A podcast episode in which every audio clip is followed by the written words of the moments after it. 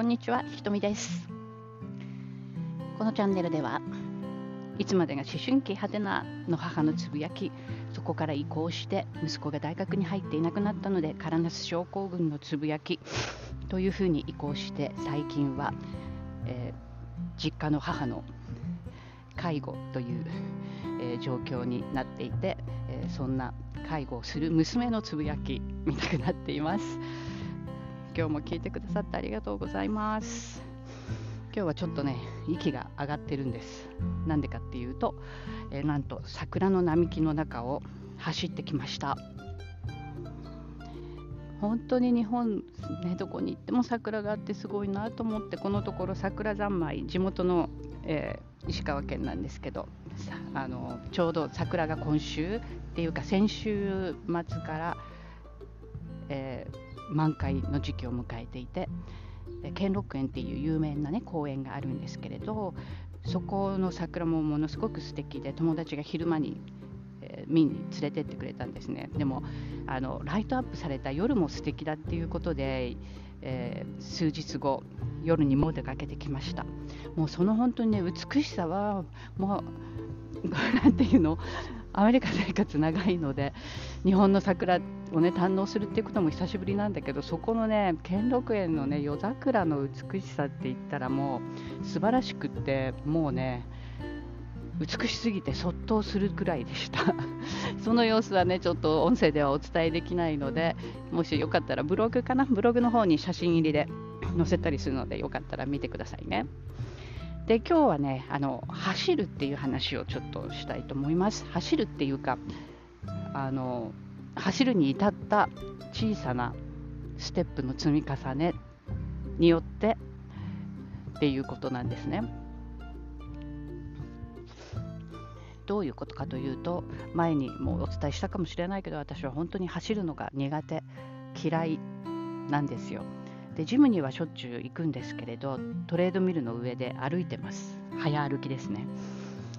それしか、えーやらなくってっていうことをもう何十年もしかしたら20年ぐらいその状態かもっていう感じなんですけどなんで走るのが嫌いかっていう嫌いかっていうとなんかどこどこどこどこ走ってこう内臓に振動がいくじゃないですか。それがねなんか嫌なんですよね。で特に子宮の方に。で子宮にちょっと問題があったりしたことがあったので走ると痛かったんですよね。その辺がやっぱり走るということが習慣にならなかったのかなとは思うんですけど友達なんかでトレイルランをしてる友達なんかはもうね何日も走り続けたりとかすごいなと思って彼女になんでそういうことね、できるのって言ったらもうそのね自然の中を走るのでその美しさって言ったらないっていうのと乾燥した時のやっぱりねその嬉しさっていうものかなっていうふうに彼女は言っていたんですけれどもごめんなさい今ちょっとマイクを触っちゃった。えーで私もそういう自然の中を歩いたりっていうのは好きなので、ね、やってみたいなと思いつつもやっぱり走るの苦手だなってずっと思ってたんですよね。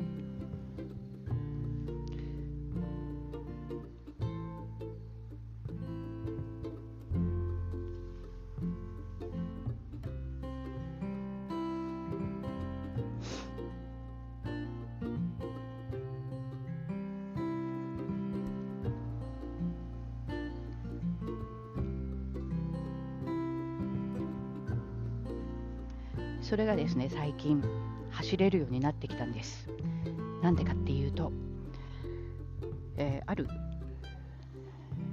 えー講座でスロージョギングっていうのを教えてもらったんですね。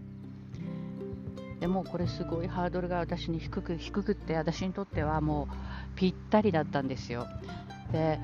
本当スロージョギングっていうんで早く走らなくていい？でしかもオンラインでね講座を受けたので家の中を走るんですね。でそんなにスペースがみんなないじゃないですか。そうするともう8の字を書いて走るんですよ。で走って5分か10分。で休む。1分休む。そしてまた走る。で何分何回それをねそのセットをやってもいいし1日の本当はね20分とか30分とか走るのがベストなので1日のうちのどのタイミングで分けてやってもいいんですよっていうふうに言われたことでああそれだったら私にもできるかもと思い始めてうちで走り始めました。で聞き逃してる音声配信のとか 講座を聞きながらまたは音楽を聴きながら走るっていうことをやっているうちになんかそれをやらないと気持ちが悪い状況になってきてそんなに走るわけじゃないんですよ。2セットぐらいやるのがせいぜいなんですけど最初は5分から始めて。でそしたらある日スポーツクラブに行って、えー、例のようにいつものようにトレードミルで歩いていたんですけどふと私もしかしたら走れるかもと思ったんですよ。でそこで5分走りました。あやった。ってそこでなんかこう、ね、自己効力感が上がった感じでコツコツやってきて走れるかもって思えたことも嬉しいし自分がこう積み重ねてきたものがあるからだっていうふうに思えたこともすごく嬉しかったんですよね。で本当これによって少しずつの小さなステップを上がっていくっていうことを、えー、実感その素晴らしさを効果を実感した次第です。で日本に帰ってきてからはお天気、ね、気候も良くなってきたので外を走ろうと思って外に出て走り始めましたでそのトレイルみたいのがあるんですよね遊歩道って言われてるんですけどもそのトレイルはかなり起伏が激しくて、えー、しんどいんですけれどももうあのしんどいところは走らなくていいやぐらいの感じで。で上り坂ですね特に。上り坂になると、えー、歩いて休んでそしてまた走るっていうそういうパターンでやっています。あもうこれでもいいやみたいな風に自分も思えてきました。昔はこうやってねちゃんと走れない自分に対してすごく自己嫌悪に陥っていたんですけれどももうこのパターンで行ってしまおうと思っています。健康にもいいし走ることによってね体もほぐれるし元気が出るんですよね。エネルギーマネジメントっていうねえーと、ことにもあの本とかにも書いてありますけれども。それによってもう体を動かすことは本当に大切。それによってエネルギーが湧く。ということでちょっと実践していっています。っていうお話でした。もしよかったら皆さんもやってみてください。もうねベタ足でいいんですよ。ベタ足で5分から始めてうちの小さな場所で。もうねあのベタ足でゆっくり走るんで大して音も響かないのでアパートの、ね、下の人のこともあんまり気にしなくても大丈夫な程度に走ることから私は始めましたので。よかったら皆さんもやってみてください。